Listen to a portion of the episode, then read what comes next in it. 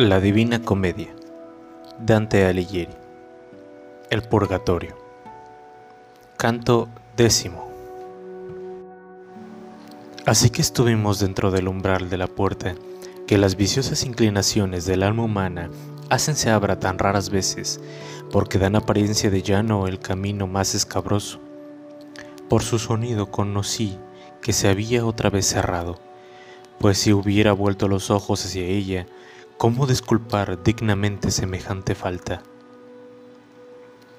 Subíamos por el sendero que se abría entre las peñas, las cuales, en las sinuosidades que formaban por uno u otro lado, ofrecían el aspecto de las olas que se alejaban y se aproximaban. Aquí conviene, empezó a decir mi guía, proceder con tiento y arrimarse, más cerca o más lejos a la parte que se ensancha al paso y esto nos obligó a andar tan lentamente que estaba reposando en sus lechos el menguante disco de la luna antes que nos viésemos nosotros fuera de aquellas concavidades. Pero cuando salimos sin estorbos y el descubierto al rellano que ensanchosamente forma al monte, yo de cansado y ambos ignorantes del rumbo que habíamos de seguir, detuvimos el paso en una explanada más solitaria que los caminos del desierto.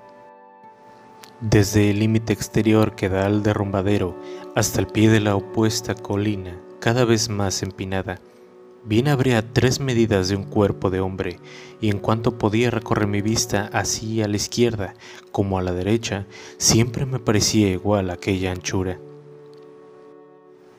No habíamos puesto aún los pies en la explanada cuando advertí que el muro escarpado de que se estaba ceñida y por donde no había medio alguno de subir era de mármol blanco, y se veía adornado de esculturas tales que hubieran dado no solo a Polícletes, sino a la misma naturaleza envidia. El ángel que descendió a la tierra con el don de la paz ansiada por tantos años, y que abrió los cielos vedados tras largos siglos, se ofrecía ahí ante nosotros, esculpido con tal verdad y en tan modesta actitud que no parecía ser una imagen muda. Hubiera podido jugarse que decía ave, porque ahí estaba también representada aquella que fue como llave que nos abrió el tesoro del amor supremo y que en su humildad llevaba impresas las palabras Eche Antia Dei, tan visiblemente como la figura que se estampa en cera. No fijes la consideración solo en un punto, me dijo el amable maestro, que me tenía al lado en que llevábamos los hombres de corazón. Volví pues la vista y descubrí detrás de María, hacia la parte en que estaba mi consejero, otra historia figurada en la roca, por lo que pasé al lado contrario de Virgilio y me acerqué, a fin de que estuviese más al alcance de mis ojos hallábanse esculpidos en el mismo mármol el carro y los bueyes que transportaban el arca santa, tan temible para quien se excede en oficios que no son suyos. Iba delante alguna gente, repartida en siete coros, que hacían decir a uno de mis sentidos, no cantan, y a otro, bien, van cantando. De la propia manera se veía el humo del incienso, que entre el sí y el no ponía en oposición la vista con el olfato. A la bendita urna precedía, bailando extremadamente, el salmista humilde, que era más o menos que rey en aquel caso. Puesta enfrente y desde el mirador de un gran palacio, contemplábale Micol, entre indignada y triste Adelantéme del lugar en que estaba para examinar cerca otra historia, que resaltaba enseguida de mi col. Poníase ahí la alta gloria del príncipe romano, cuyas heroicas virtudes movieron a Gregorio a intentar la victoria que consiguió. Refiero el hecho del emperador Trajano, anegada en lágrimas y enajenada de dolor, hacía una viuda del freno de su caballo Cercábanle en torno muchedumbre de caballos, y revoloteaban por encima las águilas hechas de oro. En medio de todos ellos la infeliz parecía decir, Señor, dame que venga a mi hijo, cuya muerte lloro. Y él respondía, Espera hasta que yo regrese. Y ella, como una persona impaciente por el dolor, Ah, Señor mío, ¿y si no regresarás? Él, el que esté en mi lugar tomará venganza. Y ella, ¿qué te importa la justicia de otro si das la tuya al olvido? A lo que él respondió, pues descuida, que cumpliré mi deber antes de partir. La justicia lo quiere y la piedad ataja mis pasos. El que nunca vio cosa alguna nueva, puso visibles estas palabras nuevas para nosotros, porque nuestro arte no llega a tanto. Mientras me complacía en mirar aquellas imágenes, modelos de la humildad tan grande y que tan dignas de ver hizo su artífice, hablaba así el poeta por lo bajo. Por aquí viene gente en mucho número, pero muy despacio estos nos llevarán a las mansiones superiores. Mis ojos, que tan atentos estaban a las novedades que así empeñaba su curiosidad, no tardaron en volverse a él. No quisiera, oh lector, que te apartases de tus buenos propósitos para oír cómo exige Dios que las deudas se satisfagan. No atiendas a la forma del martirio, Piensa en lo que vendrá tras él. Piensa que, cuando más, podrá llegar hasta el día del juicio. Y empecé a decir así, Maestro, lo que se mueve hacia nosotros no me parece que son personas, ni sé que puedan ser. Tan turbada está mi vista. A lo que respondió, el peso mismo de su tormento los inclina a la tierra de manera que, para distinguirlos, he tenido que fijar antes mi atención. Pero repara bien y pon los ojos en aquel que viene abrumado bajo aquellas piedras. Por él puedes calcular el castigo de los demás. Oh soberbios cristianos, débiles y miserables, que ciegos de los ojos del entendimiento se fían de los pasos que los hacen retroceder ¿No conocen que somos gusanos destinados a formar la celestial mariposa que sin reparo alza el vuelo hasta la justicia eterna? ¿De qué se ensoberbece así su espíritu? Son como defectuosos insectos, como gusanos que no han llegado a formarse bien como para sostener en lugar de ménsula una arquitrabe o una techumbre, se ven a veces figuras que tienen las rodillas junto al pecho, las cuales con su fingida angustia la producen la verdadera en quien las contempla. Así veía yo aquellas almas, reconocido que las hube con detención. Verdades que se hallaban más o menos contraídas, según llevaban sobre sí más o menos peso, pero aún la que más sufrida se mostraba parecía decir llorando, no puedo más. Canto décimo primero. Oh Padre nuestro que estás en los cielos, no reducido a ellos, sino por el mayor amor que tienes a las primeras creaciones del empirio Alabado sea tu nombre por todos los seres y alabada tu omnipotencia, como es justo que se rindan gracias a tu alta sabiduría. Descienda la paz de tu reino sobre nosotros, que si ella no nos llega, nosotros, con todo nuestro entendimiento, no podríamos llegar a ella. Como los ángeles te hacen el sacrificio de su voluntad, cantando sana, hágalo también los hombres de las suyas.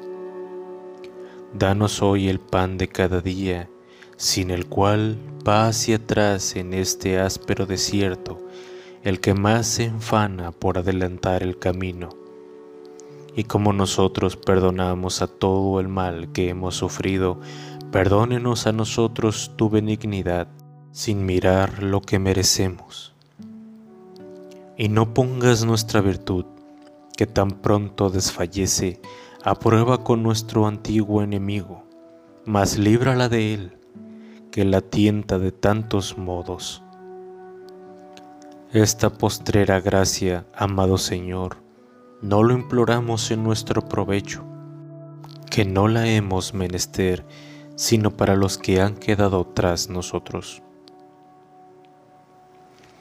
Pidiendo así, y para nosotros próspera suerte, iba de esta manera aquellas sombras, cual más, cual menos acongojadas, dando vueltas con el peso que sostenían a semejanza del que siente la opresión de angustioso sueño, y recorrían fatigosas el primer círculo, purificándose de la suciedad del mundo.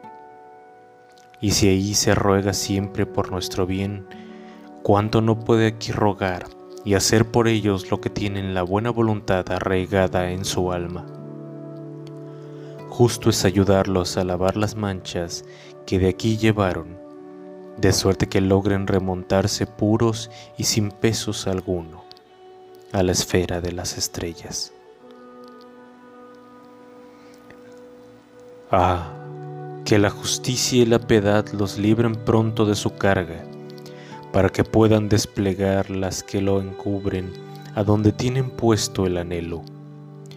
Muéstrenos por qué parte se llega antes a la escala, y si hay más de un camino, enséñenos cuál sea el menos dificultoso, porque este que conmigo viene, por el embarazo que le ocasiona la carne de Adán, de que está cubierto, es tardo en subir a lo alto, a pesar de su buen deseo. Las palabras con que contestaron a estas que había proferido aquel a quien yo iba siguiendo, no se supo de quién provenían, pero oímos decir, vengan con nosotros por esta orilla hacia la derecha y hallarán paso por donde puede subir una persona viva. Y si yo no me viera imposibilitado por esta piedra que humilla mi altiva frente y me fuerza a bajar los ojos, miraría a ese que vive aún y que no se nombra para ver si le conozco y para que se apiade de este castigo que estoy sufriendo. Yo fui latino e hijo de un gran señor de Toscana. Mi padre fue Guillermo Aldobrandecci. No sé si habrán oído su nombre alguna vez. La antigua sangre y las gloriosas proezas de mis abuelos me infundieron tal arrogancia que desdeñando el común origen traté con menosprecio a los demás hombres, en tanto extremo que a esto debí la muerte, como lo recuerdan bien los cieneses y como lo saben en Campagnático hasta los niños. Yo soy Humberto, y no solo a mí me trajo a tan desdichado trance la soberbia, sino a mis deudos todos porque en ella acabaron miserablemente. Por ella estoy aquí condenado a llevar esta carga, hasta que satisfaga a Dios, que lo que no hice en vida, lo haré muerto. Tenía yo, para mejor escucharle, inclinado el rostro, y uno de aquellos, no el que me estaba hablando, acertó a levantar el peso que le abrumaba y me vio y conoció y me llamó por mi nombre, clavando con indecible afán sus ojos en mí, que enteramente agachado seguía andando junto a ellos. Calla, le dije, tú no eres Oderisi, honor de agobio y honor del arte que en París llaman iluminar. Hermano, me contestó, más complacen las hojas que pintan Francisco Bolognese para él es ahora toda la fama, y para mí una menguada parte. Y en verdad que no le hubiera yo alabado tanto mientras viví, por el gran deseo de sobresalir a que se rendía mi corazón. Aquí se paga la pena de tal soberbia, y ni aún me vería en este lugar si no hubiera sido porque pudieron pecar más, me convertí a Dios. Oh vanagloria del poder humano, cuán poco tiempo subsiste ver de tu cima, a no sobrevenir tiempos de barbarie. Creíase que Simabue no conocía rival en la pintura, y ahora se alza Giotto, con los aplausos oscureciendo la nombrandía de aquel. Así un Guido ha despojado de la primicia de la lengua a otro, y acaso haya nacido ya quien precipite de su altura a estrambos. No más que un soplo de viento es el rumor de aprobación mundana, que tan pronto viene de un extremo como del opuesto, y cambia de nombre al cambiar el lado del que procede. ¿Crees que sería mayor tu fama cuando de puro vieja se desprenda de ti la carne, que si murieses antes de soltar las ligaduras de la niñez dentro de unos mil años, es decir, en un plazo que comparado con la eternidad es menor que el movimiento de un abrir de ojos respecto al círculo celeste que más lentamente gira. Ese que va adelante y que en su camino avanza tan poco, lleno con su nombre la Toscana toda, y apenas si hoy se le menciona en Siena, de donde era señor, cuando se acabó con la rabia de Florencia tan soberbia en aquellos tiempos y a la sazón tan envilecida, su celebridad es como el color de la hierba, que se ve y se va. Despojándola de su frescura, él mismo la hizo brotar de la acerba tierra. Y entonces le dije, la verdad de tus palabras llena de humildad santa mi corazón y abate mi engreimiento, mas ¿Quién es ese de que hablas tanto? Es, respondió, Provenzano Salvani, y está aquí por la presunción con que puso en sus manos todo el régimen de Siena. Quedó pues, y así continúa, sin hallar reposo alguno, desde que murió, que en esta moneda tal tiene que pagar el que por allá se atrevió a semejantes demasías. Y yo le pregunté, pues si el alma del que para arrepentirse aguarda a lo último de la vida permanece allá abajo y no sube aquí, a no ser que le ayuden los buenos con oraciones, hasta que haya pasado tanto tiempo por cuanto ha vivido, como se le ha otorgado tal gracia a éste.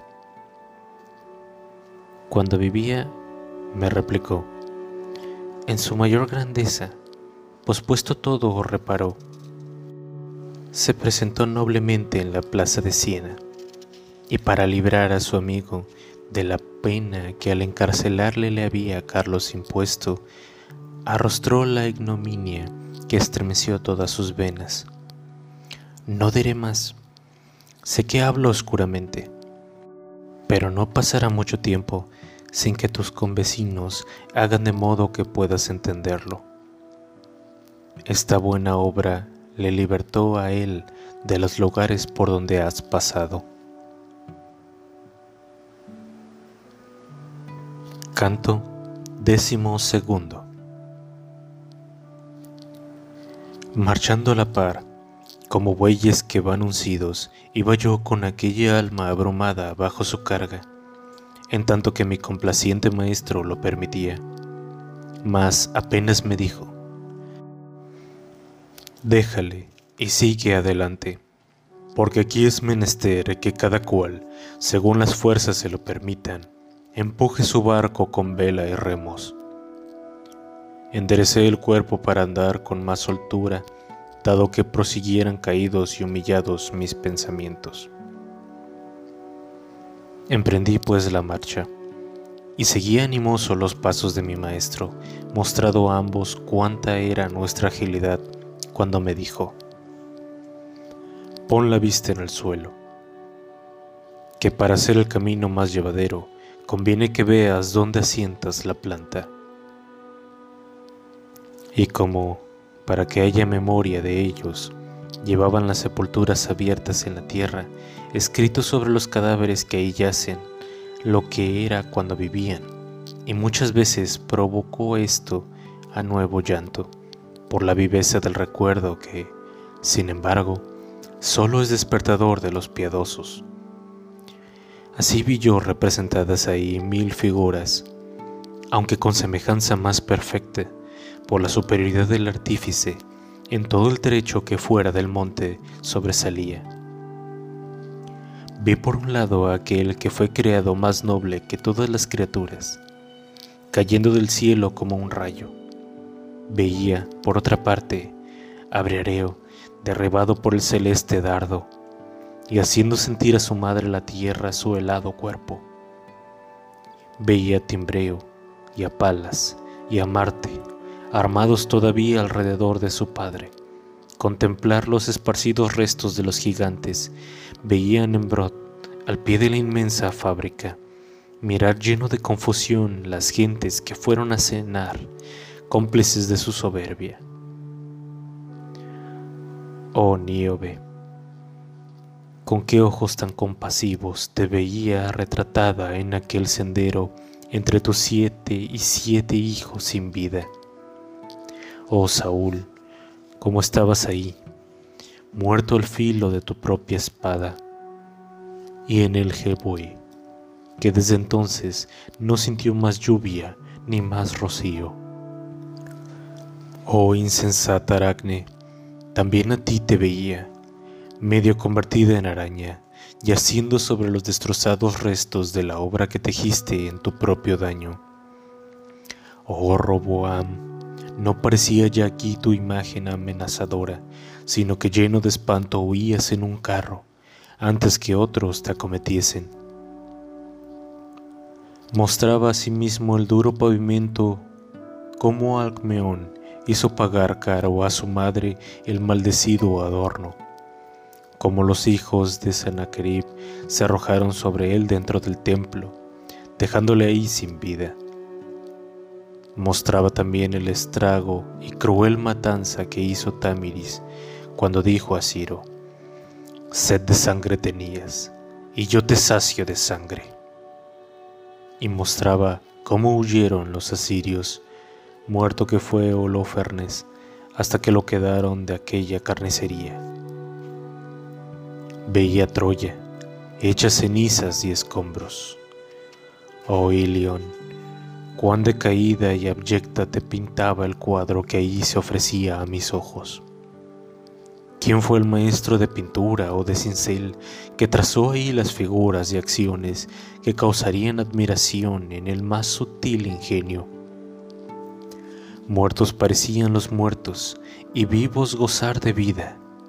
El que vio realmente aquellos casos no vio mejor que yo cuanto mis plantas hollaron mientras anduve con la frente inclinada al suelo. Y así, hijos de Eva, ensoberbezcanse y no humillen la frente para ver su fatal camino. Habíamos avanzado ya más trecho de la montaña su curso el sol más de lo que creía nuestro camino enajenado cuando el que siempre caminaba delante de mí sin distraerse dijo, Levanta la cabeza, que no es tiempo de ir tan pausadamente. Mira ahí un ángel que se dispone a salirnos al encuentro. Mira cómo se retira ya de servir al día a su sexta esclava. Reviste de compostura tus acciones y tu semblante de modo que se complazca aquel en que subamos más, y considera que no ha de volver a lucir el presente día. Estaba yo acostumbrado a no perder tiempo, siempre que me lo advertía, porque en materia tal no podía hablarme encubiertamente. Acercábase a nosotros el hermoso paraninfo, vestido de blanco y en cuyo rostro parecía resplandecer la estrella de la mañana. Abrió los brazos y las alas después, diciendo, Vengan, Cerca de aquí están las gradas y fácilmente podrán subir. Pocos son los que vienen a oír esta invitación. Oh humana estirpe, nacida para remontar el vuelo, porque el menor viento te derriba así. Condújonos a una cortadura de la roca y sacudiéndome ahí la frente con sus alas, me prometió que iría con toda seguridad. Como para subir a mano derecha el monte en que se descansa la iglesia que dominaba la bien rígida ciudad próxima a Robaconte, se suaviza la aspereza de la subida por medio de las escaleras que se hicieron en tiempos de legalidad para los registros y las medidas. Así se facilita aquí la rápida pendiente que conduce al otro círculo pero estrechando el espacio por uno y otro lado los altos muros. Según íbamos penetrando por aquel paso, oímos unas voces que cantaban, Beati pauperis espíritu, tan dulcemente que no habría palabras con qué ponderarlo. Qué diferente es esta entrada de la del infierno. Aquí, al llegar, se oyen cánticos, y allá quejidos feroces. Subíamos ya por la santa escala y me parecía estar mucho más ágil que antes, yendo por piso llano. Y así pregunté, Maestro, dime, ¿qué peso se me ha quitado de encima que apenas siento ahora el andar cansancio alguno? Y él me replicó, Cuando las P que llevas impresas aún en la frente, aunque ya casi borradas, hayan desaparecido del todo, como ha sucedido con una, tan animosos hallarás tus pies, que no sientan la menor fatiga, sino placer en seguir subiendo. Sucedióme entonces lo que aquellos que caminaban llevando en la cabeza una cosa sin saberlo, hasta que se lo hacen advertir las demostraciones de los demás que para convencerse recurren a la mano, y que tientan y hallan y consiguen con ella lo que no pueden alcanzar la vista. Así me puse a palpar con los dedos de la derecha, y allí que solo tenía seis letras de las que el ángel de las llaves me había grabado sobre la frente. Y viendo esto mi guía, se sonrió.